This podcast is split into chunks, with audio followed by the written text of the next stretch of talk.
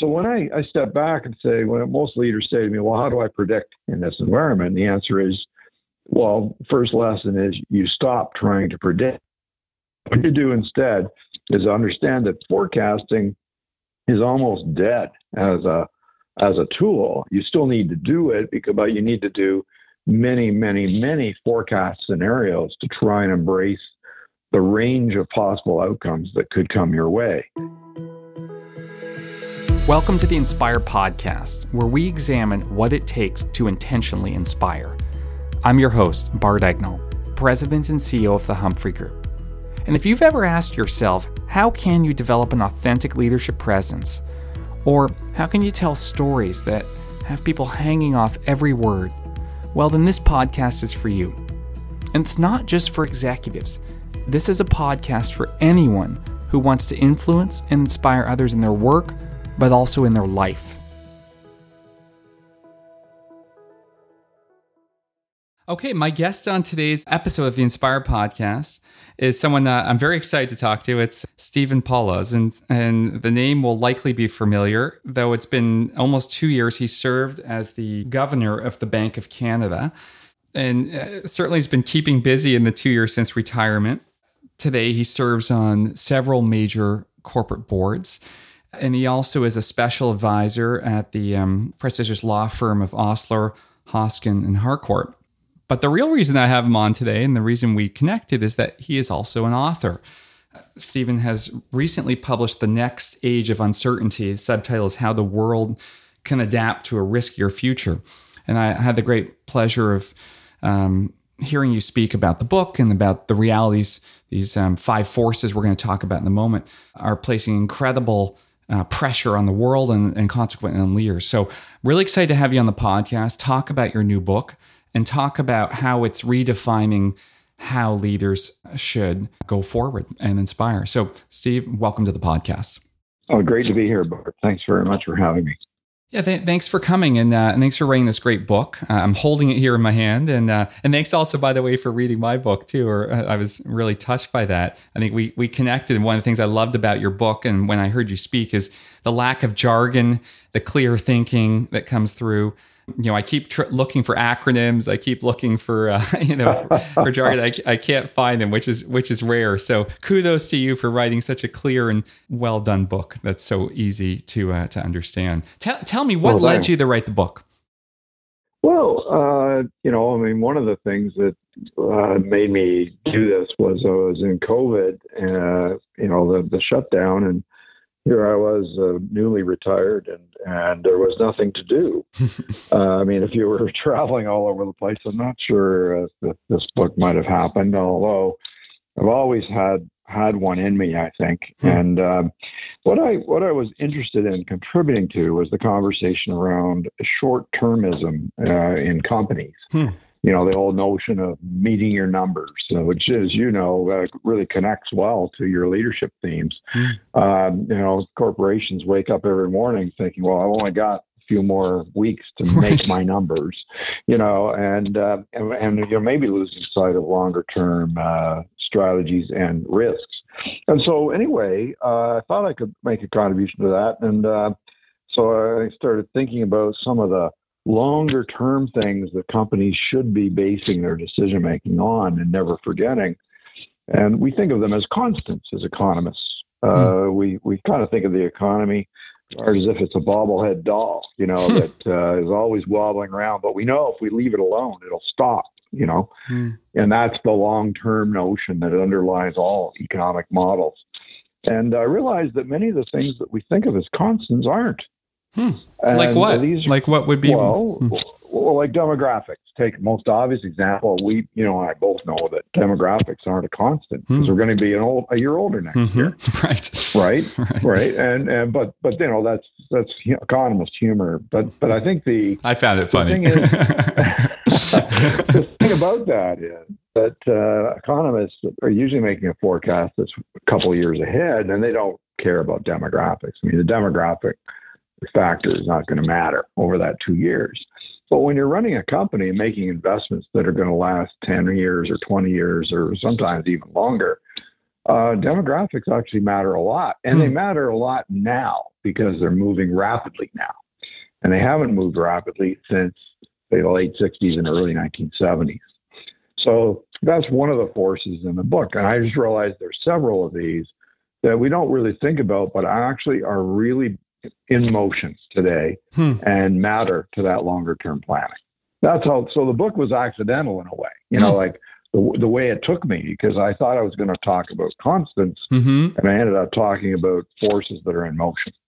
Yeah, well, and, and, some people bake sourdough in COVID. You baked a book, so so so kudos on that. But yeah, I think you know, look, uh, when I you know I've had the you know, been in business and coaching leaders and working with executives and leadership for two decades, and I, and I can say that you know your book resonated with me. This concept of these five tectonic forces because it's never felt more unpredictable and those constants you you refer to which are shifting so which really aren't constants I think are causing leaders to have to deal with this upheaval. And I, I, think about people who say, oh, you know, we'll wait till we just get back to normal, right? And that they're, you know, just when mm-hmm. now we're here in the pandemic, hopefully, as we're recording this, is receding. Let's hope that's kind of the end of the acute phase. And yet it feels like these forces are still causing so much challenge. So maybe take take us through the five. You know, what are the five big forces right now? I know four negative, one's positive that are affecting us, our world, and leaders?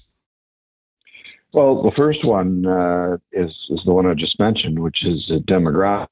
Really, to be more precise about it, population aging. Mm-hmm. It's uh, fact is that uh, the the demographic structure around the world has been relatively constant for the past 50 years. The reason being that there was a major influx of new births after the after World War II, and that baby boom bulge, you know, lasted until for about 50 years and participation in the workforce. And now people like me are all retiring and, and falling out. So like picture this great big mountain of people that came in and now they're sliding down the hmm. other side. And so it's been tranquil as an economist. You don't have to think about it much while people are in there. But now we need to think about it more now that they're leaving. The second one is the positive one, that's technological progress. It's always there every day. But historically, since the beginning of uh, economic history, there have really been three major waves of what we call general purpose technologies. Uh, those are we call industrial revolutions. That's the steam mm-hmm. engine in the 1800s, electrification in the 1900s, the computer chip in the 1980s and mm-hmm. into the 90s. And now we face the fourth one. The fourth industrial revolution is the digitization of everything. And that means uh, artificial intelligence, massive advances in biotechnology, and so on, could even be bigger than the uh, than the computer chip revolution. Hmm. The third force is growing income inequality. Uh, you know, more of the mm-hmm. I'm being left behind kind of sentiment. Uh, usually, this is a side effect of an industrial revolution. And over the past 10 years, 70% of the world's population has seen a worsening in the income distribution. And so that sense of being left behind is pretty common. And it means that a lot of people are getting a little bit uh, belligerent and it becomes politics. That's what you see as populism and, you know, mm-hmm. mm-hmm. Trump, Trumpism, if you like. Uh, that's where that uh, was coming from. Uh, the fourth one everybody knows about that's rising debt. Debt mm-hmm. just goes up and up and up. And by the way, governments are now, the world governments are about as indebted today as they were at the end of World War II. Hmm. So, certainly a force to be reckoned with. And the fifth one is more of a modern day force. Uh, it's always been there, but we, we give it a huge recognition today, and that's climate change, but more specifically, the forced energy transition to hmm. net zero by 2050. That'll be a highly disruptive overlay, one that we really don't know what it will look like. We just hear about this destination, and every company has its own plan, but there are a lot of different paths to get there. So it's a major source of uncertainty, and of course, as, as we were talking a moment ago, volatility along the way. So when you when you look at leaders now, what does what do these forces all mean uh, for people who have to kind of lead in this uncertainty, in this increased volatility? How should they begin thinking differently uh, now? The important point here, Bart, is uh, I mean, any leader could think, could sit back after hearing that and say, yeah, demographics, okay, I hadn't really thought about that much. Yeah, well, how would the aging workforce affect me? Oh, maybe I'll have more trouble getting the workers I need. You know, I'm having trouble Mhm. lately. Mm-hmm. Maybe it's not all of a sudden going to get better. Maybe it's actually going to get worse. And the actually the answer is yes, it will. So, I mean, every company would be taking, you know, start to thinking about that by, by necessity soon, but better to be ahead of it. This is this is an example, but what I think is more important is that these five forces have a lot of potential to interact with each Hmm. other and give us not just plain vanilla kind of strategies, but actually what I call in the book chaotic outcomes, things we simply can't explain. Uh, the, the mathematics of chaos, which is related to the, you've heard of the butterfly. Uh, yes, absolutely. that- yeah, where you flap, Uh, so- what the flap of a butterfly. I think it was in Brazil changes the Yeah. currents, and ultimately, what's what was the end unintended It was uh, it, it causes a tornado in Texas. right, that that's was, right. uh, the that's original right. That's the right. original story. And you know, when you're flying in a plane and everything's perfectly clear and there's no weather around, and yet there's random turbulence. Hmm. Uh, how, how does that happen? Well, engineers and mathematicians will tell you that there are nonlinear elements to your system, the system you're in. Hmm. Weather is obviously very nonlinear, and of course, the curve on the airplane uh, wing is very nonlinear. So these nonlinear interactions in engineering systems or in e- economic models uh, give rise to completely inexplicable volatility.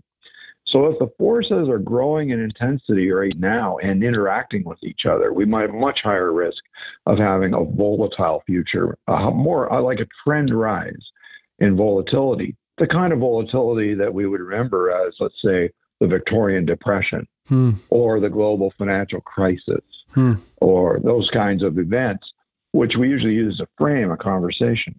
So when I, I step back and say, when most leaders say to me, well, how do I predict in this environment? the answer is, well, first lesson is you stop trying to predict. Hmm. What you do instead is understand that forecasting is almost dead as a Hmm.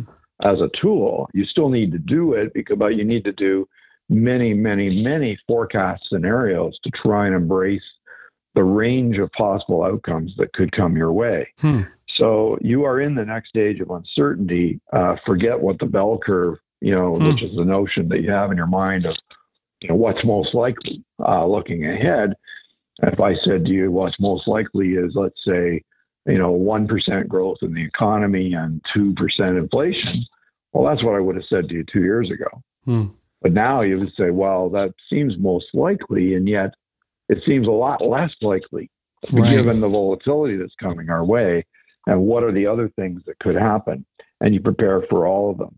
So that would be one thing. You, you, you assume all those outcomes are coming your way and prepare for them instead of trying to predict them. Yeah, so I think uh, you know just to kind of capture what I'm hearing, you know, I think you know one of the thing the to start with mindset, right? That as you said, you know, you know, as a leader, you cannot you must embrace this idea that you're living in this age of uncertainty and volatility and to almost just stop saying, you know, things are going to be predictable and that we we must be ready as an organization, as a team, as a as a business to manage through that. Is that right? Kind of shifting the tone of your messaging away from predictability towards this embrace of the unpredictable? That's exactly right. So uh, risk management becomes a full-time occupation Hmm. uh, in the firm, not not something you do once a year when you're having the retreat with the board, Mm-hmm. which is pretty common. Uh, usually, when you're at the retreat, uh, the management lays out, you know, a longer-term Mhm. scenario that they think they can build, build a business plan around, and the board will want to see, you know, bad scenarios and good scenarios, right? Mm-hmm. So you do a little bit of scenario planning. How would we react? And then they fall in love quite reliably. They fall in love with the original scenario. right. Uh, and then that's their business plan. Hmm. And uh, that, that represents that kind of bell curve thinking. Right. We, we've, we've already found the most likely thing. And the, the other ones are what we call tail risks, right? That's they're out in the tails of the distribution. So instead, you picture something that looks more like a square box, which lists all the range of things that could happen to your Hmm. business from left to right. And some of them are quite good.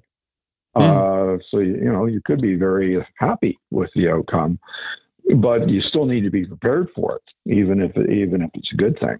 So you assume there's this multiplicity, and you have actually built a group of people whose job it is to be nimble and to keep you informed in real time uh, to help you manage those risks as they arise. And imagine, imagine if you're a company and I tell you all this and you get discouraged. Yes. You look out and say, "Well, there's so much risk. I can't find anything worth investing in. All the risks hmm. look too high." Okay. And then along comes your competitor, and your competitor says, Wow, I see all the same risks, but I got this great team that mm-hmm. knows how to manage risks. So I'm going to go ahead and I'm going to invest in this plan, and we're going to manage the risks in real time. We're going to dedicate real resources to that. To that. Hmm. And those people manage the risk and they convert the risk into value for the hmm. firm. And your competitor is going to win, you know, if that's their approach. Mm-hmm. But you mm-hmm. can't just you can't just assume the risks away or you know cross your fingers. Then that's that's not a strategy either. So Steve, you you know on these two points, you know, point one, wake up. You know, you're living in this age of of volatility, and point two, really building your plan around this kind of multiplicity of possibilities and risks. You know, you you sit on some corporate boards. Um, which mm-hmm. which ones do you sit on? I said uh, t- two big ones uh, that you would know, household names, Enbridge, mm-hmm. uh, which is every, many people. It's been a long time Enbridge client name. of ours. I know. I know. That's right. Executives there. And uh, and the other one is uh, CGI, which is yeah, as well. You know, the Montreal based, also yeah. quite well known. Now, eighty-seven thousand employees globally. Yeah uh, really really has grown dramatically. And two yeah two great Humphrey Group clients, so I bring, brings a smile to my face. But um, you know my question is you know so you have this you know you mentioned oh you know the trying to make the numbers every quarter is just such a drive for companies. And of mm-hmm. course, that you know you have the board that falls in love, as you said, with the scenario. When you talk to CEOs and senior executives at these companies or and others, because I know you have a great network and the work you do with your law firm sure brings you into discussions with corporate uh, leaders across all industries. You know, I imagine that they say to you, "That's all well and good, but the street demands that you know we we aim to make a number or our stock is punished, or the board asks us for this plan." How do you respond to that? You know, the kind of cognitive dissonance of acknowledging the volatility and the realities mm-hmm. of the demands that these short-term demands that you first set out to challenge. Yeah.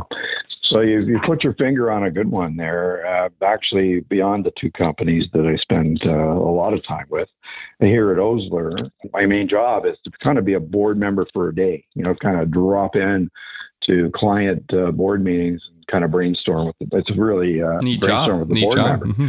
It's a very cool, uh, cool opportunity that I have here at Osler. So I'm very pleased. So anyway, it gives me quite an exposure to quite a wide range of. Mm-hmm um, top top drawer clients. And so uh, and I and I so I see this. So when I when I say to them, well, you know, when I say, well, usually you fall in love, like they start nodding their heads because they they remember exactly that. That's exactly what the the exercise they went through. Mm-hmm.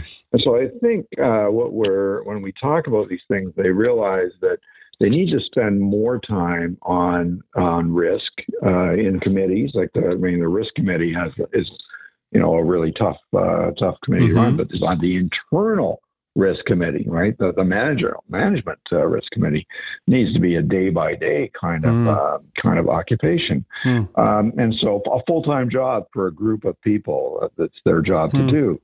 And so yes, but what you need to understand is that you're going to miss your numbers a lot more often in the future hmm. if you don't if you don't think of it this way. So you might say, well, you know, the, every day I'm trying to make my numbers, and that's kind of risk management, right? If something bad happens mm-hmm. this quarter, so you're gonna you're gonna have trouble making your numbers. So you do some things to try and react in the quarter. Uh, well, that's that's kind of like defense. You know, mm-hmm. what I'm I'm advocating kind of strategy where indeed you're more prepared for downside risk, but mm-hmm. you're really prepared also for upside risk. Mm, so that you can capitalize on those those there you go. opportunities. Like yeah. give me give me an so example of, of capital like if, if, is there a company that you've worked with or observed in your time that, that just saw an opportunity out of these five forces and really seized the seized the opportunity? Well, I, I, don't really want to mention specific names, but let, us let's, let's uh, just imagine it this way. Um, so so the you know right now we, we have uh, we you know we interest rates are rising, mm-hmm. and so so companies looking out they're saying they're, and their CFO is saying to them, don't worry, I've locked in some good debt. You know, we most of our debt is in fixed rate. We got a little bit mm-hmm. of flow. You know, that's the mm-hmm. kind of mm-hmm. typical mm-hmm. analysis. And uh, but what's what what's going on down the street at the competitors? Uh, okay. Okay. Uh, you know, so being having uh, you know, a lot of that stuff is public information. You you, you know you can look mm-hmm, it up. Mm-hmm. You, you can actually look up what your competitors got in terms of debt structure. It's in their quarterly report. And so, if you uh, begin to suspect that maybe uh, one of these other players in your space would be experiencing a bit of a rough ride over the next two years while interest rates are rising, uh, then you know, well, as long as my luck holds, uh, I might be in a position hmm. to uh, partner up or, you know, indeed take over that that, hmm. that other company.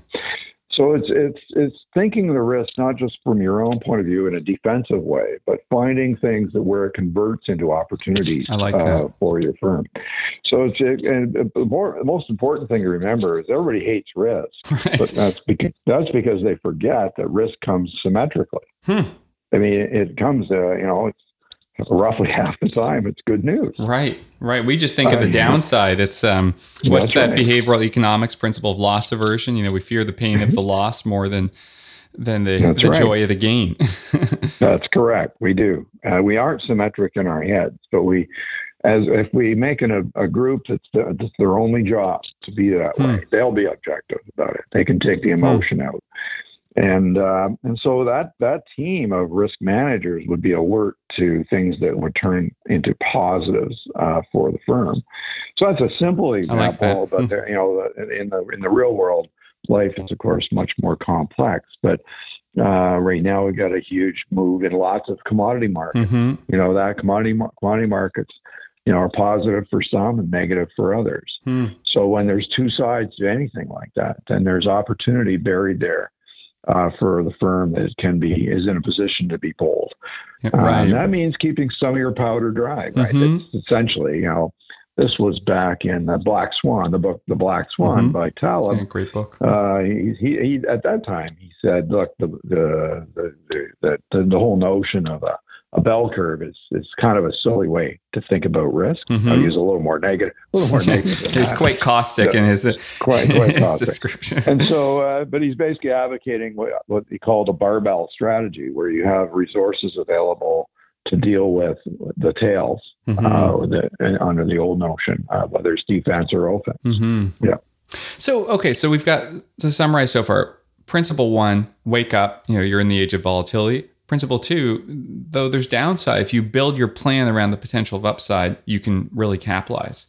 So the, yes. thir- the third thing, I know we talked about this in our in our prep, and you you've alluded to it in the last few minutes, is how you then lead your people, how you empower them and prepare them to thrive in this world. What would you say? What would your advice to these leaders, to leaders and leaders listening, be on that topic? Well, given given that I'm talking to you, Bart, I could say uh, you develop a great big uh, guidebook of jargon and, and, base all your leadership. I love jargon. it. Optimize them uh, on a go forward basis to leverage their human capital. Uh, but I, well, you know, I'm kidding. Uh, but uh, just having one on you. But that's good. So no, but but I actually I do think just as we've seen, by the way, a real world example of this, we're seeing in in Ukraine. Mm-hmm. you know, it's mm-hmm. over 100, 100 over 100 days now and uh, I'm not an expert on this, but what I understand is that a lot of the training uh, that went on was Canadian involvement in yes. past years.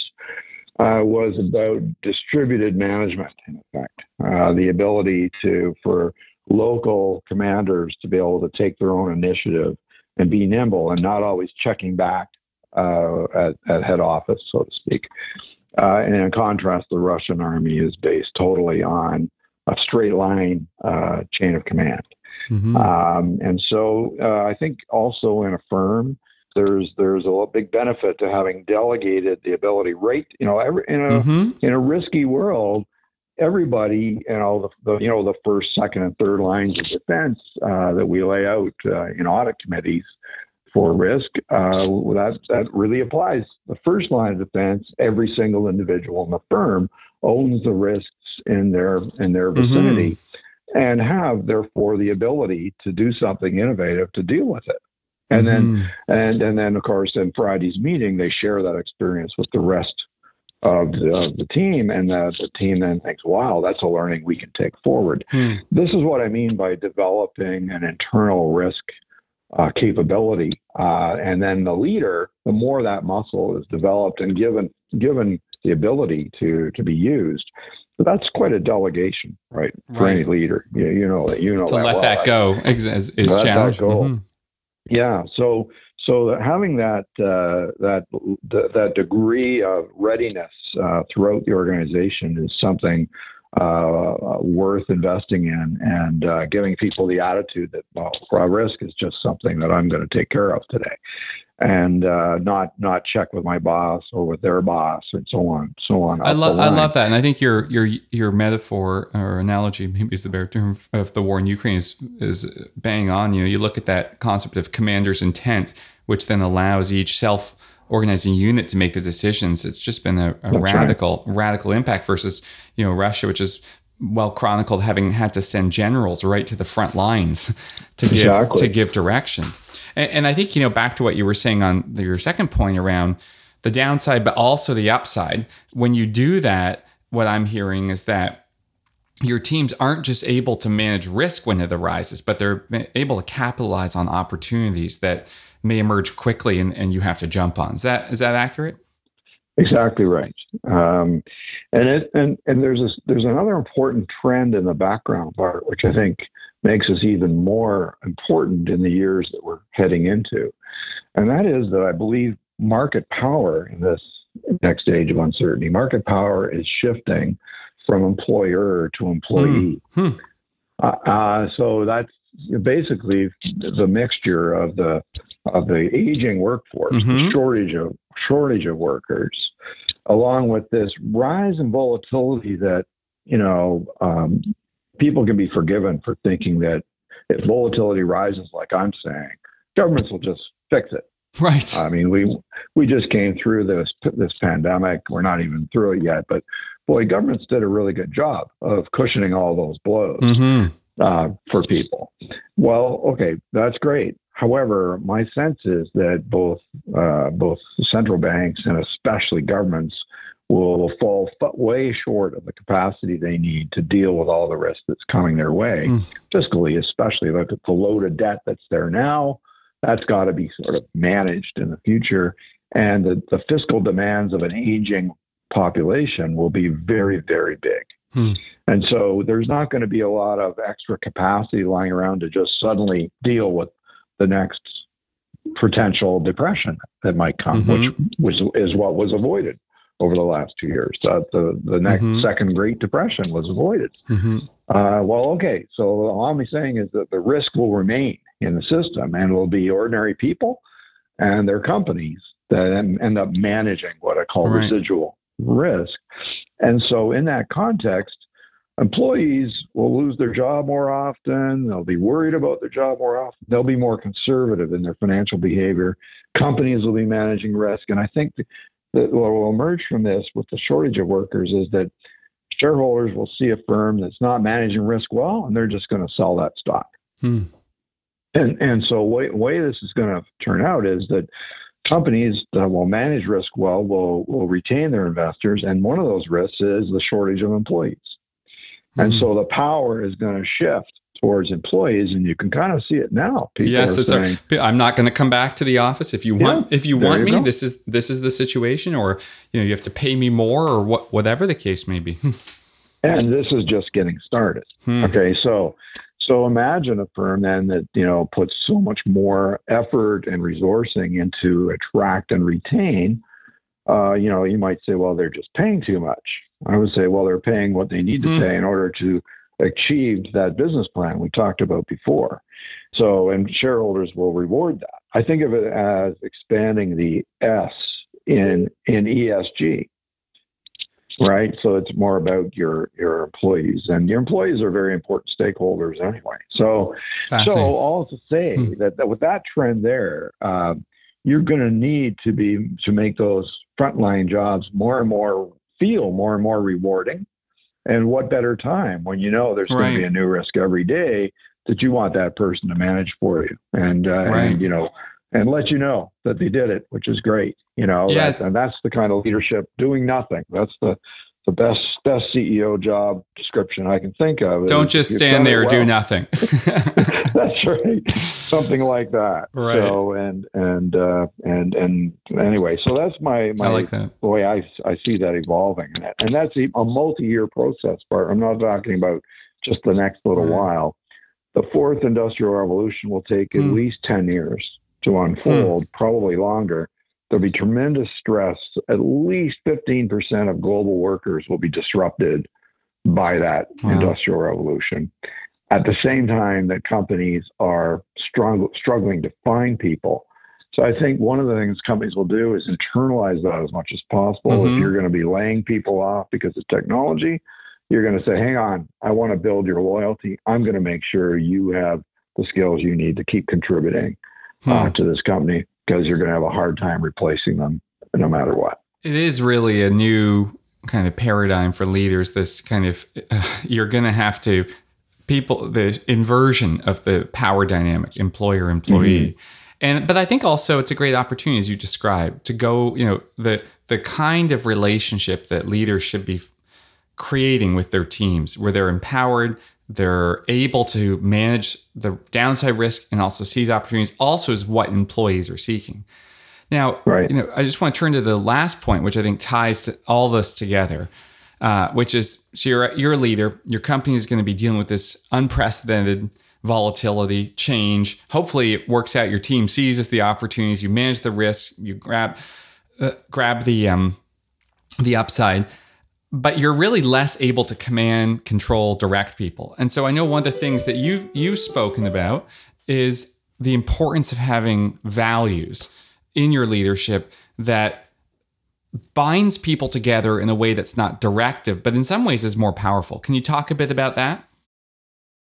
Yes, uh, I uh, you, you've, you've, phrased it well, and I, I, do a little bit about this in the book. And it comes from uh, mainly from my time at Columbia University, mm-hmm. where the Columbia Senior Executive Program is a is a values based leadership uh, program, which is quite excellent. Hmm. The idea is uh, to understand better yourself first of all.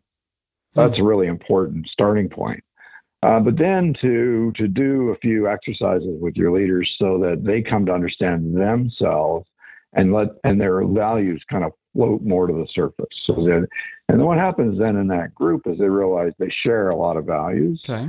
Sometimes, uh, sometimes there's a, an outlier, and you think it, be, it makes you more acknowledging of how another value could actually matter to your team, mm and and uh, you never thought about it much before. Those kinds of things. But mm-hmm. the point is that that kind of rinsing gives that team a basis for parallelism or a, a sense of uh, common purpose. I think that's the, probably the mm-hmm. best. And in, and in a more volatile environment like the one we're describing, the leader's job will be always to kind of rise above the fray and say, you know, don't worry, uh, we're still on track. I can still see, I can still see uh, that vision. Let me share with you why I'm still confident. Right and and laying that out so that you're just buttressing or reinforcing that down there in the trench folks are like all they can see is all kinds of noisy stuff that they're dealing with there you know and and uh, as long as they can understand well how it connects to the greater to the mm. greater good uh, it, it'll work out and uh, and so those values are what anchor that that that builds the trust between the people so that not only employees uh, trust the, the, the, the, boss, but the other way around. Mm. Uh, that's obviously really important in that thing we talked before about delegating that ability to react, take advantage, what have you. Uh, that requires a high level of trust uh, running through uh, the organization. Uh, you don't have to check to see if it's okay if you work from home for the next week because you know daycare is closed mm-hmm. because you know the boss thinks family first right. anyway. And so, uh, and you know that the boss also knows that that attitude means you, you, will lay down in front of a train for the company, uh, and and because that's exactly the values that the company uh, mm. has. And so uh, that that kind of uh, cross or or kind of reinforcement works both mm-hmm. directions and gives you a very powerful, very powerful team. And I think uh, evolving in a way so that even more of that kind of power goes to the employees, uh, I think is only going to reinforce the the performance of this kind of uh, management model. Yeah, I think that's that's so well put. You know, that I mean, it's really a, kind of an evolution of what leadership is, right? You know, if we think about if I'm summarizing the future, you're in this. I mean, the future is now. First of all, this, yeah. what your book is making clear. There's no. This isn't 20 years from now. So, one, we're living in an age of incredible volatility and unpredictability, which creates you know risks that we never saw, but also opportunities. And two, so leaders need to to lead with that mindset and then build plans in anticipation of that. But in three, prepare your people, empower your people to make the to manage that risk, to make the decisions. And 4th mm-hmm. and finally, um, to attract, retain them, and keep them buttressed from the uh, the waves that are going to hit. Really have clear values that you articulate. Don't give them specific direction, but give them clarity about what you're what you're doing together. Um, yes. Does that does that summarize you know kind of your your advice for leaders today? It does, uh, with maybe one last uh, little thing to add to it, which is that uh, if, I, if I was a leader and heard that, I would say, this is going to cost me a lot of money. Right. and what would you say to them? What would you say? well, I, I, would say, yes, yes, it will. I would say, first of all, let's just remind ourselves that the share of income, global income going to workers, is at the lowest point ever measured. Hmm. That you know, the share going to capital, you know, in the sense of Piketty's book, if you like, uh, mm-hmm. capital, uh, long sweep of history. This is the kind of uh, kind of inflection point where you know in the deep past revolutions have happened, mm-hmm. and so I do believe that the shift in power will will mean a shift also in that share of income going to going to uh, workers, and it may it may take the form in lots of companies as increased uh, share participation, right? So right. they're actually owners. Uh, that's a form of empowerment right there. Uh, that's common in lots of companies, of course, but not as common as you might think. And certainly down at the low levels, it's hardly common at all. Hmm. And so it may become more and more common. And things like defined benefit pension plans may make a ma- major renaissance. Mm-hmm. I think because these are risk reducing things that's what I'm I'm getting at. That hmm. you know, you, that people will face an array of risks they haven't faced uh, in the past, and if the company helps them manage those risks, that'll be a form. You know, the company is better able to manage risks than than an individual is for sure. Uh, risks around your mortgage or uh, risks around job losses, temporary or whatever. So I think that uh, we we can see quite a change in the way companies. Uh, that's what I meant by the S of ESG. And uh, and uh, in that way, yes, it will cost some money, but it will cost a lot more if you are not prepared for that next major event that is coming our way. A piece of volatility mm-hmm. that uh, drastically hits your firm, and the shareholders will look at you and say, "Well, why weren't you making sure that you had a strong and loyal workforce right. so that you could manage through this?" I'm just saying again, go back to forget about the bell curve don't don't think of these as tail events. Think of these as everyday events. There's this old saying that uh, we think of black swans as things that you know no one ever expected them. But every story we talk to people about when we're describing history starts with a black swan. Right. I, I like it. Becomes, they become so common that we frame every conversation around around so-called black swans. They aren't black swans. They, they are they are things that were catalyzed right by some rogue event. You know, it could be a bat from Wuhan or a lunatic in Moscow. It, it can be any of these things that catalyzes these major events. But the major events are driven by the forces that we know are already there.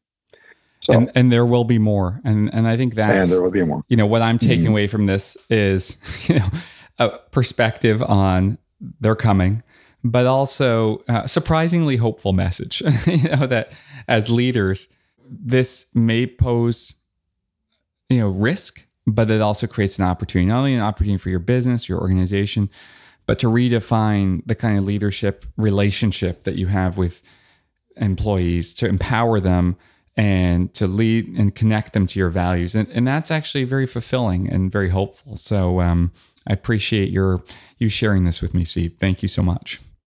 Oh, it's been my pleasure, Bart. Thanks for having me.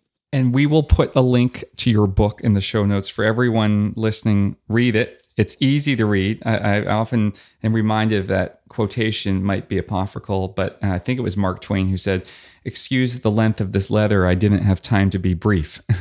you know, and I think it's it's a it speaks to the fact that clear writing is easy to understand writing, uh, but takes hard work. So your your book certainly defines that. So thank you for writing the book and uh, for coming on the Inspire podcast. Oh, it's very kind. Thank you, Bart.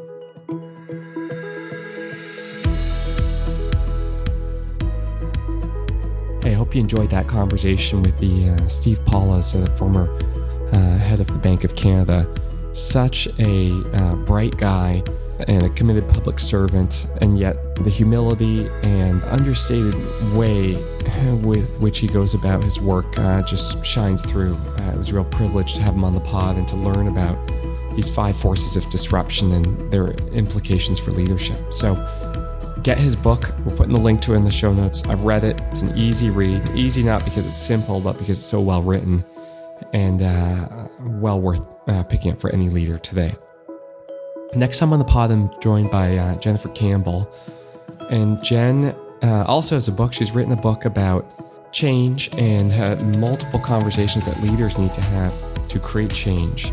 And it's really a remarkable deep dive into something that uh, is so rarely successful, which is getting people to embrace change. And Jen has uh, literally written a book on this. So I hope you'll tune in for that pod. It's uh, in this time of uh, rapid disruption, as Steve talked about, being able to lead change is so fundamentally important. Look forward to having you back next time on the Inspire Podcast.